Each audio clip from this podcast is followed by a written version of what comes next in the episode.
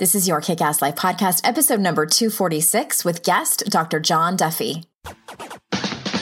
This is the Your Kick Ass Life podcast with Andrea Owen, a no BS guide to self help and badassery.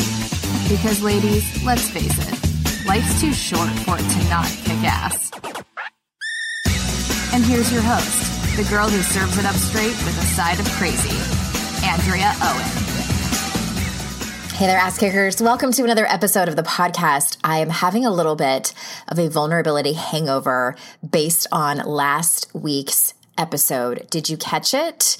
It was a listener Q&A episode that I did with my friend Amy Smith, and it wasn't the listener Q&A episode part that I'm having the vulnerability hangover about. It was we spent the first 10 or 15 minutes talking about poop.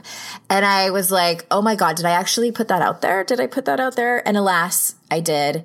But I think it's going to be all right. But I was having a little bit of a holy shit moment. No pun intended with that.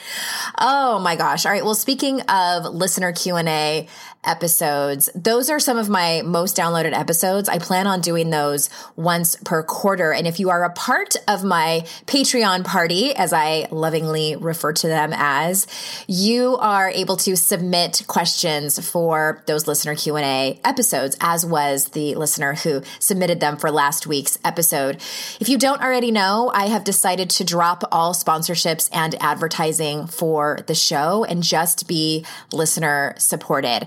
The podcast will always be free, but this is a way for the show to still be supported because it takes a village and it is expensive to have this here podcast. So you can pledge as little as a dollar per episode. So all I ask if I have ever entertained you, if I have ever made you laugh, even talking about poop or given you value of any kind, hopefully there has been some in personal development. I ask that you hop on over there, check it out out, see if it's for you. There are three different tiers, and each one comes with its own bonuses. For instance, there's one particular tier where you can, like I was mentioning, submit your questions for listener Q&A episodes. There are also bonus podcast episodes that I put out every month where I talk about things that I'm learning in my own personal life, as well as books that I'm reading that are rocking my world or teaching me things, and podcast episodes that have been really helpful to me. And I also do monthly AMA video calls. That's Ask Me Anything. You really can come to these video calls and ask me anything. If you can't make the scheduled time that we do them live, no worries. You can submit your, your AMA question, and I'm happy to answer it, and the recording gets dropped within a few hours. So all you have to do is head on over to patreon.com slash YKAL. And of course, that link is in the show notes. Okay, so this is one of those episodes using air quotes over here. One of those episodes that is a little, um, how do I put this? A little deeper, uh, probably will touch close to home for many of you, whether you struggle with depression in your own life personally or you know and love someone that does. I feel like this is one of those topics that touches so many people's lives. And I've never brought it to the podcast. I am by no means an expert in this at all. If there's any topic I really am like, I don't know. I need to bring somebody on who can talk about this better than I can it's this one. And so I met Dr. John Duffy when I was on my book tour, and he is so smart and so articulate and so kind, and I love his energy. Uh, he and his wife were so incredibly helpful to me when I went to Chicago for my book tour. They helped me. I was really in a bind, and they helped me find a babysitter.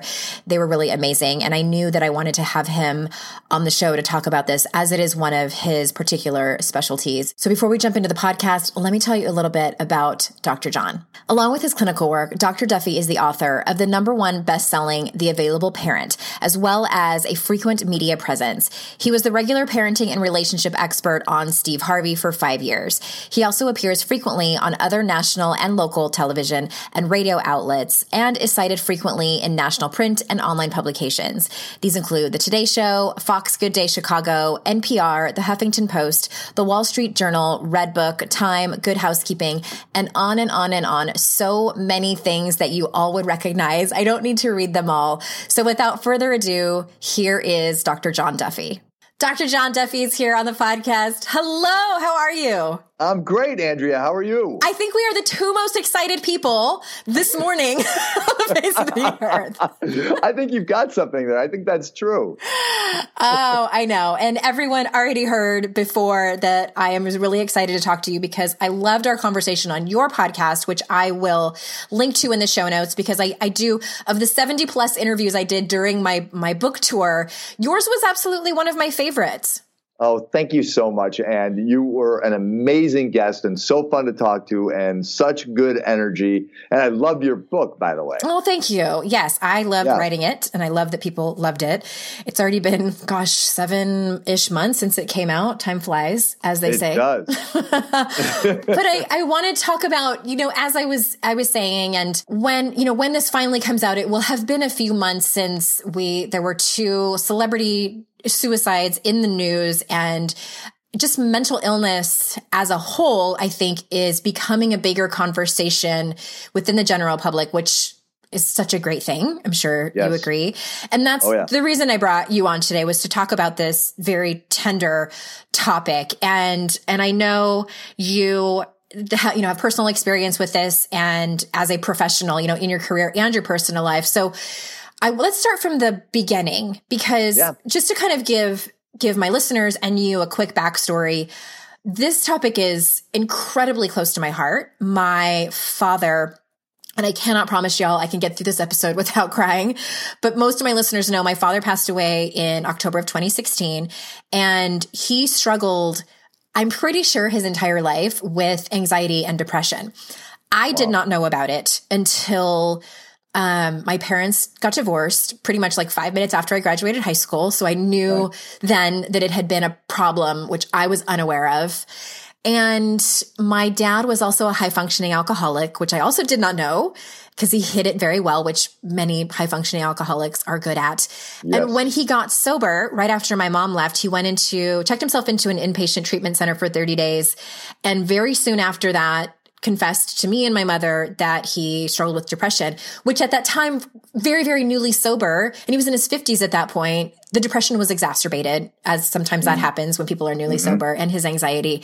And I, as an 18 year old young woman, did not understand any kind of mental illness, did not know anyone who had mental illness, right. and was, I had the mentality of, I don't, I hate to say this, but it was almost like an I don't believe you because I didn't understand it. And sure. it was something I couldn't see. I mean, this was my father and mm-hmm. was really under the impression of you need to just get over it and you need to just suck it up. It pains me so much to say that out loud, but honestly, I was so afraid of what it was. Um, and he had hidden it so well so, yeah. and I know I'm not the only one who has either been in that position before or he may, might still be. So can you talk to us like anything at all that's sort of jumping out to you or, and, or can you talk to us how depression might show up in people's lives? And what does well, that look I'm, like? Yeah, I'm so I'm so glad you were willing to share that story, and thank you on behalf of your listeners and myself um, for being open enough to share that because I think that's how a lot of us feel when someone we love is depressed. So, mm-hmm. briefly, what depression looks like. and there, there, are about nine or 10 diagnostic criteria. And in order to qualify for the diagnosis, you need to be four or five of them. Mm-hmm. Effectively, here's what you're looking for you're looking for a pervasive length of a sad mood, not because something happened but really because nothing happened because you know and, and you feel it anyway. And and you'll notice in somebody who is chronically depressed that they can't really enjoy the stuff that they typically enjoy. Their functioning is disrupted. They don't concentrate the way they used to. They don't eat or sleep the way they used to. But the thing I so so so there's a number of things thinking about suicide and thinking about death more than most of us do, feeling guilty, feeling worthless, having very low self-esteem. The thing I look for most Andrea just to cut through all of that is if I'm sitting across from somebody who feels no hope. Uh, can, cannot tell me what their future looks like in a, in a positive way, other than, you know, geez, it just looks grim. It just looks dark. It feels like more of the same. If that's what they're telling me, I know that I'm sitting across from somebody who is depressed. And to your point, oftentimes people don't seem it. So, yeah. like your dad, I, work with an awful lot of people where, uh, I, and I've been doing this for 25 years, but I'll look at somebody sideways because they present so well. Some people are so good at putting on a good face and faking good, and you know because they don't want their their people to worry too much, or they're just used to coming across a certain way and they don't want to seem depressed. Some people are so good at that that they don't really show these symptoms, they just feel them. And that that's when it becomes kind of a little more dangerous because we can't really help them. We don't even know they need help. Mm-hmm. That's right. what concerns me about somebody who is depressed and really skilled. And somebody's been depressed a long time, like your father, it sounds like your dad was. And I know my dad was, oddly enough. That's a, a little frightening because you know they're not getting the help they probably need. Right. and just suffering for a very long time needlessly. And and the inclination for a lot of us is oh you're you're fine. You know i can tell you've been fine this whole time. So how could you how could it be worse now? You know our inclination for a lot of people is to try to talk them out of it because the people we love we don't want them to be depressed. Right. mm-hmm. you know? Yeah. That's tough. And it's you know it's really interesting that it almost and I and I I personally have I've struggled with anxiety with chronic anxiety in my late 20s and it's sort of intermittent now and I've I've learned to to deal with it and just sort of surrendered to it which has helped me a lot.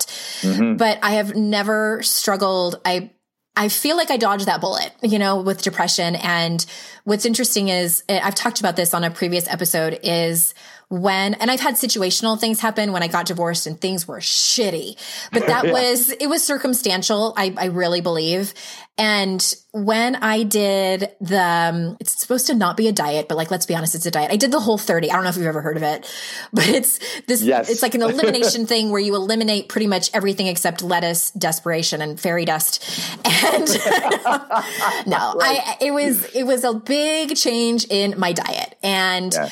I was, it's, you know, for 30 days and I got to about day 14 and I woke up and didn't like had this weird mental fog kind of sadness and it lasted for four days and I realized, oh, this is what depression is. This is mm-hmm. it. And it was, I talked to a naturopath and she said, I'm not at all surprised that happened. You basically like threw your hormones in reverse sure, because right. of this massive diet change. And it could have depended on your cycle and things like that. But that's what was happening. And I'll tell you what, I I have such compassion for people who struggle with that, who it's chronic and I, I just cried every single day and cried because I couldn't snap out of it. And it just, it broke my heart to know that people really struggle with that and, and my dad as well. And I think my next question is how can, how can we support someone who's struggling with depression? Cause I know you mentioned obviously it's not helpful if we say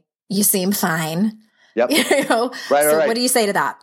Yeah. So, so it, it, does, it does not help to say you seem fine. It doesn't help to say, come on, you know, just shake it off. You're, you know, you can do this. I know you can. Um, it is never that easy. To your point, when you describe what it feels like, when I sit across from somebody and they're really in the midst of it and talking, um, letting go of all the pretense and letting the depression take the fore, you can feel like, oh, I can't talk this person out of it. What they need is an ear. They need somebody who they can share it with. So if you are close to somebody who's depressed, the mandate for you isn't to fix it, it's to hear them out because oftentimes when we're suffering something like that, nobody gets it. Nobody understands. And so if you can get somebody um, to listen to you, you know, depressed people are eager for this. And once they get going, trust me, they will continue to talk about it. And that alone, just telling the story, this is who I am, this is how long it's been going on, this is what it feels like to be depressed. And I have to tell you, like, it is not an easy story to hear. You know, it, it's a, even even hearing the story of your four days where mm-hmm. we knew this was time limited. That's a tough story to hear because you know you're a very upbeat person, and we don't like to think that you're suffering. yeah, well, so, and it doesn't even hold a candle to to people's right, lives. Right. So if you're willing to listen to somebody's full story, the full scope of it, how how dark it gets for them, then they know, okay, I've got a partner in this. And somehow that feeling of not being alone lifts the hopelessness just enough. Be, and, and, and honestly, like as a therapist that works with people who are deeply depressed sometimes, bearing witness is the best therapy. There are, you know, cognitive behavioral therapy, changing what the way we think and the mm-hmm. things we do are important. Sometimes medication is really important, but the thing that makes the most impact, honestly, moment to moment, day to day, is I I hear you. You can talk to me about this. There is no taboo between you and me, and you can have your say, and that's going to be okay. You know. Uh, yes, yes, so much yes to that, and my next question is, I guess, maybe sort of a question on boundaries because hmm. the experience that I had with my dad and, yeah. and okay. So I went through this thing after he died and, you know, cause selfishly I had you on this podcast because I want to ask you about my life. but That's I do why think we have podcasts, Andrea. I, I do think this this might be helpful for people. So what happened was I will never forget this conversation I had with my dad towards the end. It was just a few months before he got really sick. And I had gone out there to visit him, and my brother was helping my stepmother out of the car. And so my dad was st- standing in the Mexican restaurant, and it was he and I. And I'll never forget it. He was he wasn't facing me, but he turned his head to the right to look at me, and I said, because I had asked him, "How are you? How are you really?" Because my dad always really struggled with talking about his feelings. And as I, when I got sober seven years ago, you know, he and I started just to scratch the surface with some bigger conversations. Yeah. And he turns to me and he says, the depression's really bad.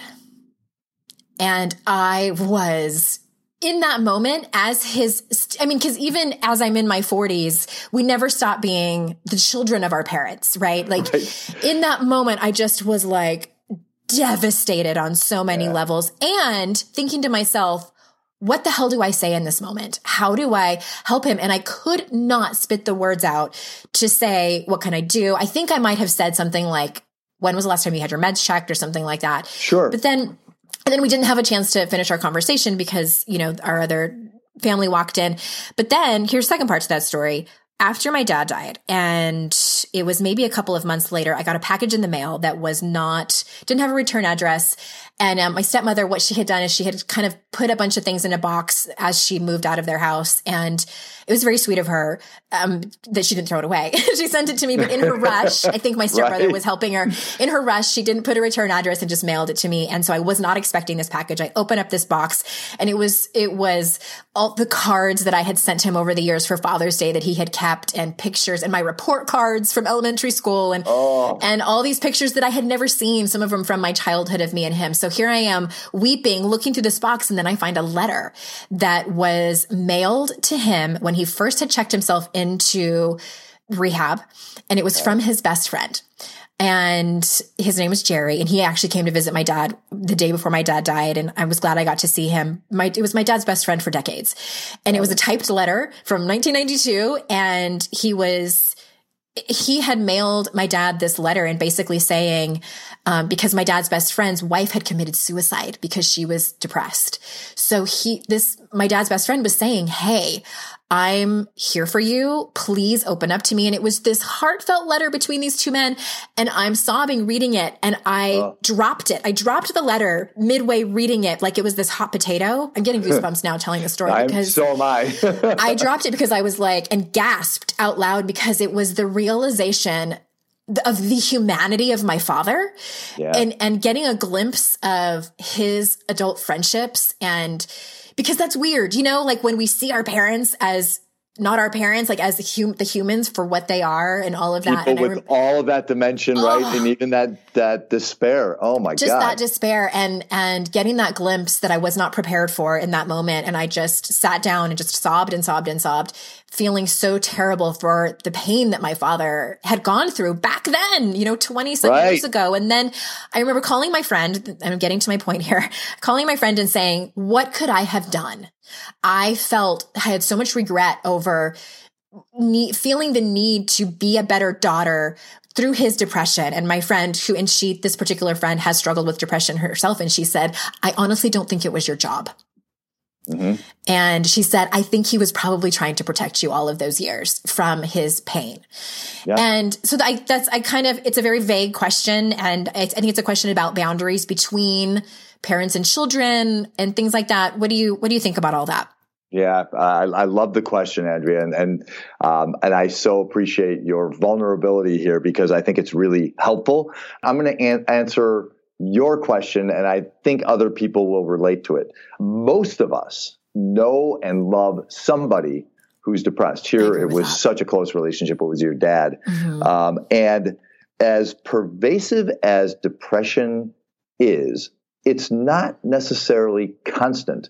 You might have been a person that made your dad happy just to be around. And I'm just listening mm-hmm. to your spirit and I'm thinking, eh, it's hard to be depressed around Andrea. Yeah. um, mm-hmm. And so I agree with your friend. I don't, uh, it's definitely not your job. The only, the only person who can lift themselves out of depression, just like addiction, as you, as you know, or even anxiety, you know, is that person themselves. We can, we can be there. We can listen. Uh, there, there, there are a lot of things we can do. Tell me your story.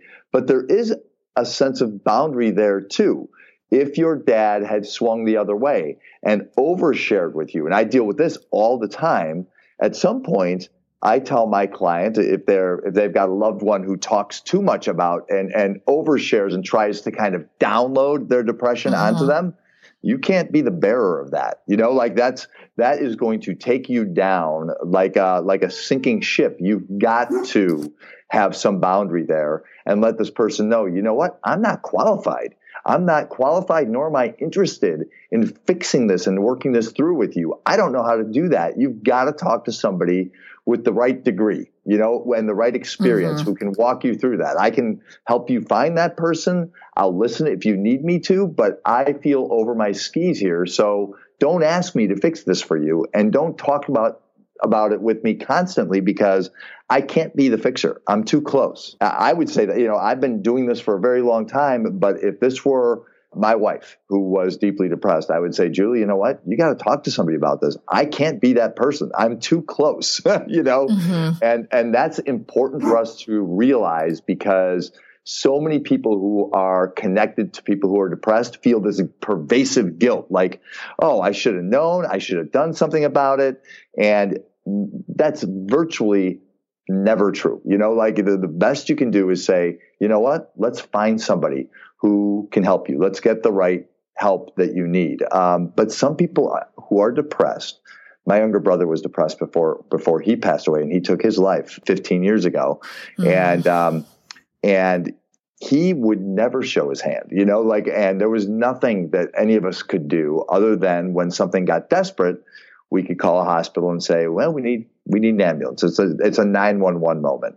Um, but, but short of that, I think the best we can do is listen. But if we feel like, ooh, this is taking me down too, you know, that doesn't do anybody any good either.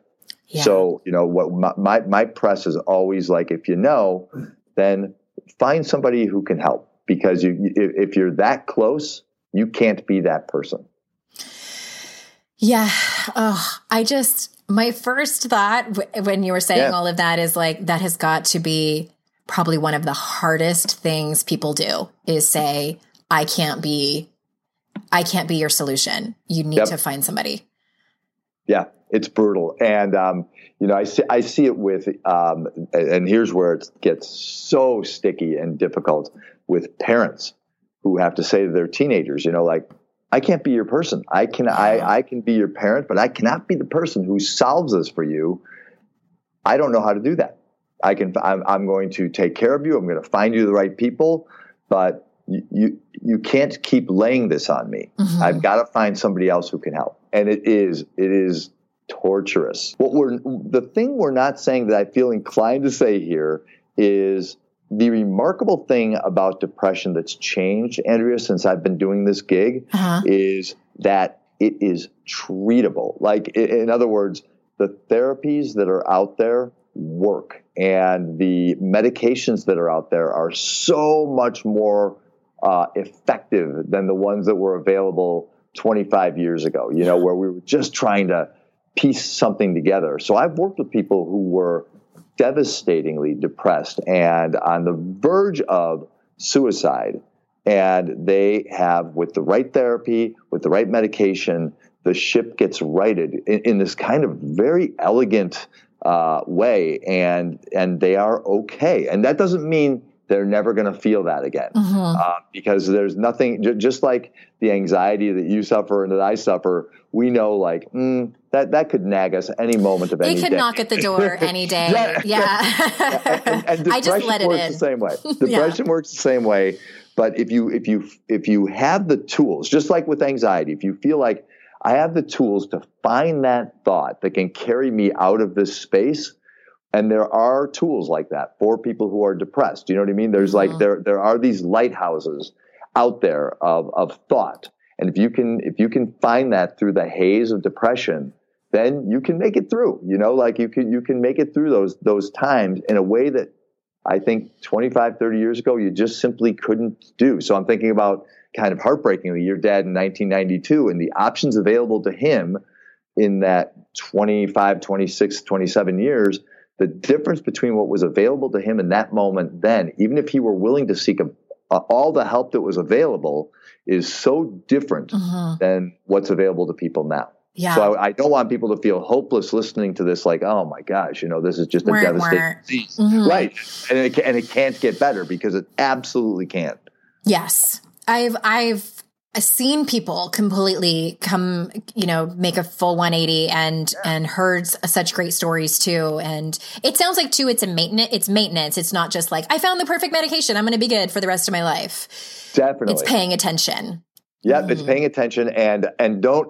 I always tell anybody I'm working with who's depressed, don't give medication too much credit and don't blow off therapy or coaching or whatever else helps you verbally and cognitively and behaviorally. It doesn't mean, you know, do not sit on the couch and just, you know, watch the E channel and, and expect the depression to lift because it will hang with you. Even yes. with best, the best medication out there, it will hang with you. It will, it will haunt you. So do the things you love to do and press the matter, you know, like yeah. if it's like, I usually like riding my bike, but I'm just not feeling it today doesn't matter if you feel it, just do it. Just do it anyway. Do what's, yeah. great for you. Yeah, yeah. And, and I have found personally with my anxiety that I, it's less mental for me now like it was before, but it's more physical symptoms. So I, now I know, you know, it's like no more coffee, even though I do want another cup. I just don't, don't yeah. drink it. Yes. If I have to cancel appointments, I have to cancel appointments and I exercise. Like those are just a few of the many things that I know now what works for my body for my physical symptoms. Right. So that's awesome. So you pick up on these cues, right? Yeah. You know your body really well. You know your mind really well. And if you pick up on the cues, you respond appropriately because you learn from experience. Like, okay, I know where this is headed if I have another, uh, another cup of coffee. Yeah. Or if I don't exercise or if I take on too many clients and, you know, I hit the wall. shit show. and I have learned from experience that, that not listening to my body and just doing whatever I want, it's just a disaster. It's not worth well, it. That, that applies to uh, depression as as readily as it applies to anxiety. That's mm. perfect. Yeah. Well, why do you why do you think that the US is seeing and I'm not super familiar with the stats, so is it the US that's seeing an increase in suicide rates more so than other countries? Yes. Yeah, by, by, uh, it's actually striking. Um, the the CDC, Center for Disease Control, uh, came out with some statistics recently, and uh, in the last five years, there's a third more suicides and about a third more incidents of depression, and that's a lot. Wow. Um, yeah, and um, in both statistics, curiously, um, women are two to three times more likely to suffer either, uh, well, men are more likely to commit suicide. Women are more likely to be depressed by twofold or more. But the increase in the incidence is something that, that, that fascinates me. And what we are able to tie that to more than anything else is the nature of the stimuli we take in. First of all, relative to 5, 10, 15, 20 years ago, we take in a shit ton more stimuli than we used to. oh, I would absolutely agree with that. Right? And, and and an awful lot of it I was talking to somebody recently who stated this just beautifully. He said, whereas we used to have a screen and we would get the news from it and we might get some comedy and we might get some drama. Now, a lot of what we take in, we play against our own sense of self worth and self esteem. And so, you know, the number of likes we get on uh, yeah. social media or, you know, um, how thin this person is, or you know, a lot of right, all these comparisons mm-hmm. that we mm-hmm. can make. You know, uh, even reality TV is almost like this kind of constant comparison that we make. So almost anything we're looking at at any screen at any time could play into a negative sense of self-worth if we're if we're looking at it that way and a lot of us in America do there one theory that I kind of subscribe to is that we are a wealthy and comfortable enough nation that we have the luxury of doing that, which sounds which sounds so horrible. it's it's but it's one of those sad truths, I think. Yes, right, right. If we yeah. were just like let's we be honest, everybody. we couldn't do it. Yeah. Let's talk about the elephant in the room. Yeah. Well, yeah. I, I, and I love this this conversation, and I'm always very interested in the reality of the stats. But I want to interrupt you for a second and ask about this side, sidebar because I'm very interested in um, women and alcohol, and we're also seeing an increase of alcohol consumption in women. We see an we're seeing an increase over the last decade of DUIs with women, but we have not seen an increase with men. Yep. And I cannot remember off the top of my head, but the, the stats are staggering when it comes to women and alcohol over the last few years. And I won't go on a rant about why I think that is marketing. Um, but do you? well, you're ahead of me. You're ahead of me on that one. Yes. God, it makes me so mad. but do you? I mean, it's kind of an obvious question. The correlation. Yeah. And what do you what do you think about that? Yeah. So um, I, first of all, I think I think you're onto something with marketing and with kind of um, the the mass media portrays. I read a great article about this. Portrays women as like kind of almost automatic wine drinkers. They they, they cited Scandal, where uh, I don't know if you've ever watched this show. Yes. I have not watched it a lot, but apparently when Kerry Washington is not working, she's drinking she a big glass of red wine. Glass of wine, right? Mm-hmm. You know, yeah, it's a big fishbowl glass of red wine. Right? Yeah, and and so there there is this kind of idea that you know when women are off the clock, they they're drinking wine, you know, and this is this is um, uh, alleged to be a norm. I think that's not all there is to it. I think it's um, we're, we're, in such an interest. I think you and I may have talked about this when we talked on my podcast because I think we're at this really interesting time for gender dynamics, mm-hmm. women in particular. You know, like there's this there's this renaissance going on where women have this voice in our culture right now that that I really don't think they had before. Women didn't weren't, able to speak all of their truth before, but we're not there. there. There's there's a place we haven't arrived at yet, and so I think this probably is frustrating. There the the idea of equality is not something I think anybody could argue we have fully achieved, whether it comes to mm-hmm. like the wage gap or um, just the sexual dynamics, even in the workplace. And so I still think it's a very, I, I think women end up uh, swallowing a lot of the difficulties that they suffer. And and still women are kind of girls and women are brought up to be caretakers. Yeah. So um, you more than I were probably brought up to take care of people, and if you are having a hard time, well, that's 2nd mm-hmm. to you know anybody else in your to everybody family. else's troubles. Yeah. Mm-hmm. yeah, and I think that and and and so the idea of you know something readily available to take the edge off some of the anxiety and depression affiliated with that alcohol is kind of a natural go to there, you know? Um, and until those dynamics change, I worry that that's not going to change. Yes, I think it's that. And I think, you know, this could probably be its own podcast episode because I also feel that what has happened is, yes, you're right. I think we're in this era of, you know, with the Me Too and the Time's Up movement, we are finding a voice with the political nature that we're in right now. People are, whichever side you're on, people are more inclined to voice their opinion. And women now more than ever are kind of feeling like this fist pump and, and all of that. And right. I think that what's being marketed to us is that, well, we deserve this. Oh, look how hard it is for us with all this struggle and inequality. We need this break. And look at how right. much fun we can have. Cause that's, I mean, like, all y'all probably know this listening, but what we're being marketed to is this sort of like fun, hipsterish mom, especially with moms. I think we are marketed to differently And Yep. I know that people have meetings about this. I know that there's there's alcohol companies where they specifically have meetings, and I hate to say it, but it's probably a bunch of dudes. They might have like some female focus groups where they give them all the free wine. I clearly I have feelings about this, but I just I think that we're being lied to that we in order to have this great life that it's it's being marketed the bottom line is it's being marketed as cool and fun and hip and it's anything but that you know we're seeing this massive Yep. increase in addiction and duis and accidents and, and all of these things and and you know and i would even argue you know you mentioned like uh, you know when they're off the clock they're drinking wine when they're on the clock they're drinking Right, wine right, right. i, I was right. that That's person true. Yeah. Yeah. Well, and, and do you think part of it has to do with um, this idea that that I, I think goes back, you know, a generation or more? This idea that oh, you can have it all. Yeah. You know, like you can be a mom and you can work and you can, you know, um, uh, look awesome and you know be as skinny as you want. Mhm. It- it- you should be able to do all this. And so I think women put all this undue pressure on themselves to be everything to everyone and kind of perfect.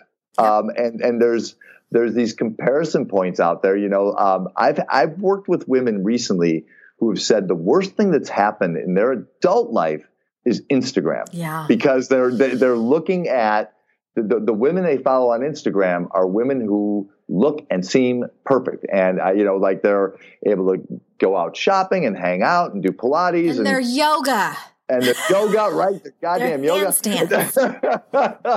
right? And and and it's like shit. I can't even get my kids, you know, like to clean up, uh, you know, the, the Legos in the in the Mhm. house, and Mhm. and I uh, and I can't get ten minutes of work in without being interrupted. What am I doing wrong? You know, like so. I hear a lot of that from women. I hear a lot less of that from dudes. Yeah, right. I often think, oh my gosh, there. I have many moments during the week where I'm either having a conversation with a client or a friend, or seeing something in a Facebook group that I'm in, and I'm like, if this were a bunch of men, this this would never be an issue or a conversation. Like But and I also want to backtrack. This is nothing against yoga people that do handstands. I know you're out there, and I love you. I just I had fo- I wrote about this in my book. I followed too many of them, and I had to unfollow because it was making me feel like shit about myself and my is that right? my non-bendiness. Yeah. right. Right. Right. I love them.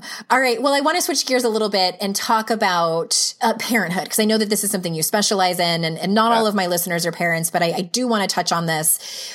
What is the best way to go if someone is suspecting that their their child might be struggling with depression or another form of mental illness? Yeah.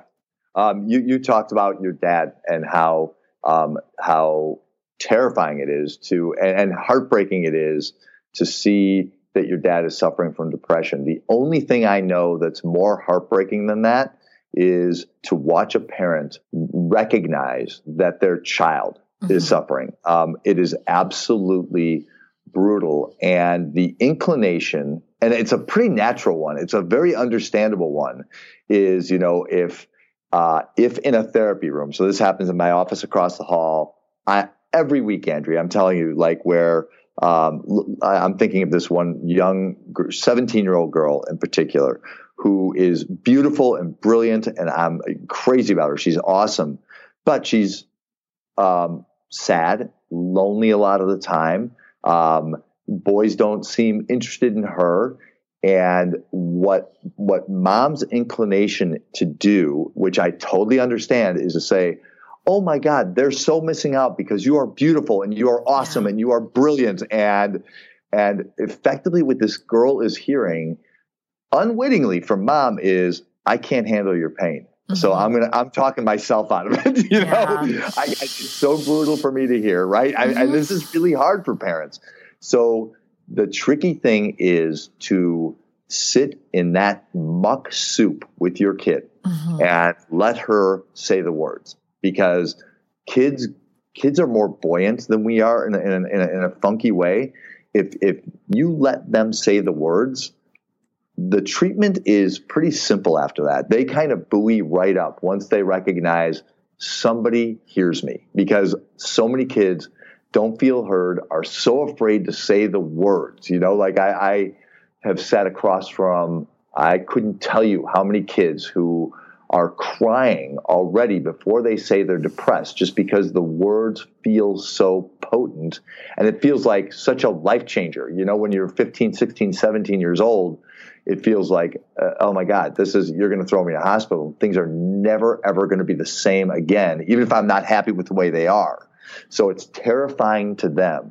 So for you as a parent to come in terrified doesn't help. It, it and, and yet, and yet you're going to be terrified.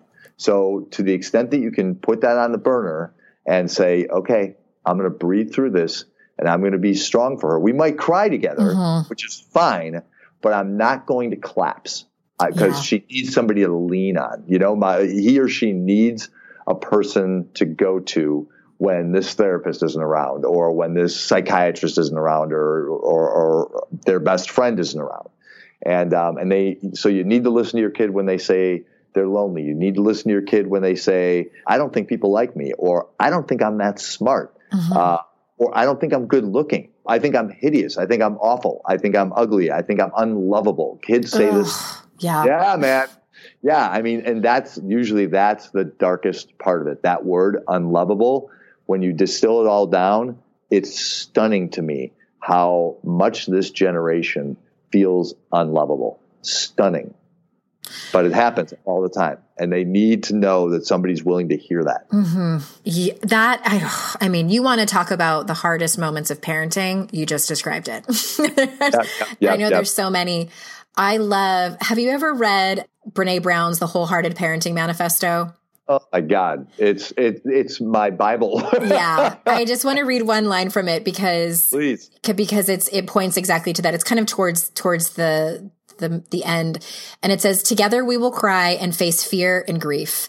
I will want to take away your pain, but instead I will sit with you and teach you how to feel it. Oh. And I remember well, the very first time I read that, I have that printed out and framed, that whole manifesto. We'll, we'll link to it in the show notes for everybody.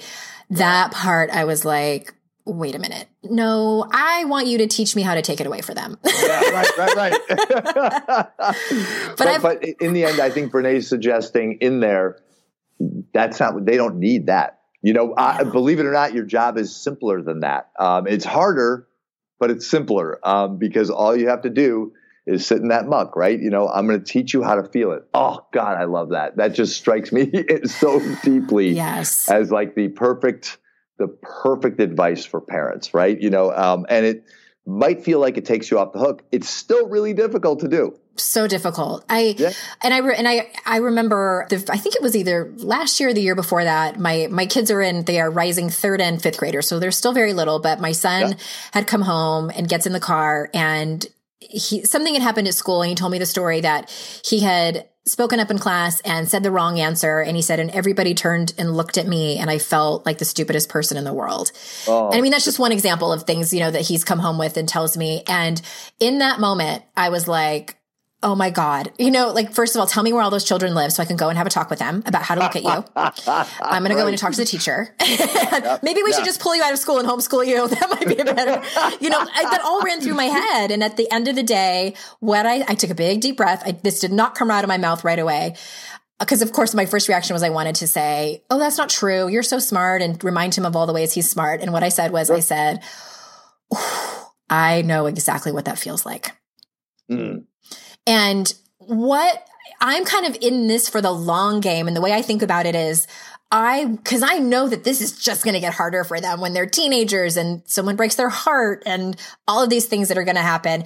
So I want them to come home and tell me as much as I don't want them to tell me. yep. Yep, I yep, more want them. I want to be the person that they come to so they don't just go in their room and shut the door and don't talk to anybody. And that might happen on occasion. I'm, I'm very aware of that, but I, yeah. I hope that they trust me enough that they can come to me so I can hear them and bear witness to their pain. Cause I didn't I, have that. I didn't have that growing up. Yeah, you didn't? No, I was, I grew up in a house where there was a whole lot of love. But if you had any other feelings besides happiness, go and do that in your room on your own. And when you're done, come out and we can have dinner. yeah, it was just, it was very much a sweep it under the rug family, which I know yeah. is very, very common. Yep, yep. I had one of those. and I vowed not to do that with my children. As painful as it is, and as uncomfortable as it is, that's yep. how I vowed I would parent.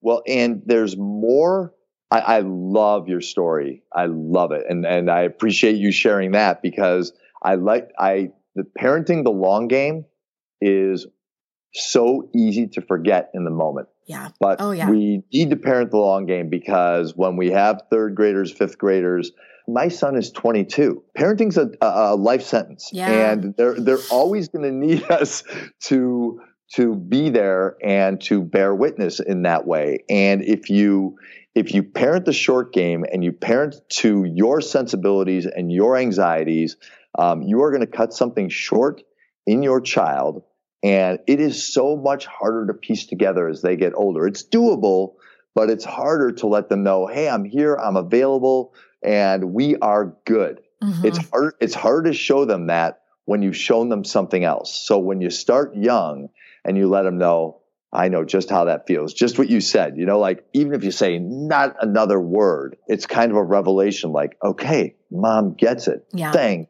God, man, right? Mm-hmm. You know, mm-hmm. right? Somebody hears me, like in the uh, in the giant echo chamber of my mind here. That's brilliant, brilliant, and yeah. that's really that's the key.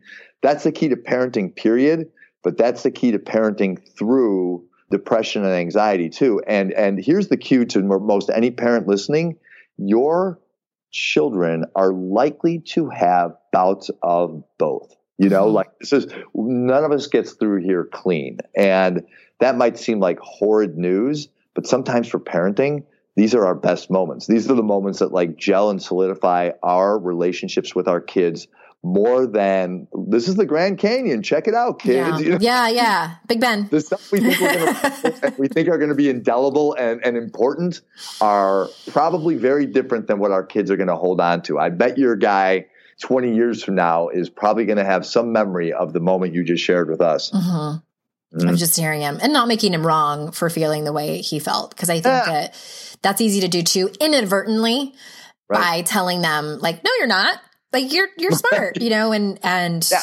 it just is, can, can be confusing, I think, as someone who's learning how to navigate the world of feelings and emotions. Terribly confusing. It, it makes it feel like, oh, I'm doing it wrong or yeah. I'm feeling wrong or I'm the only one. I must there the must be something one. really wrong with me because I'm the only one. Mom's telling me I shouldn't feel this way, yeah. right? Yeah. Yes, that's the lesson is like and I've I've articulated this to my children. I've said this several times on the podcast. What I tell them is you are allowed to feel however you feel, but you're just not allowed to be nasty to us. So yeah, that's good. that's like, you know, don't telling me to, you know, there's going to be consequences if you tell me to fuck off, if you keep slamming your door. You know what I mean? So yeah. I'm trying to like and of course I do it very messy, instill boundaries. right. But, you know, you're allowed to feel you're allowed to be mad at me. I tell my kids all the time. Yep.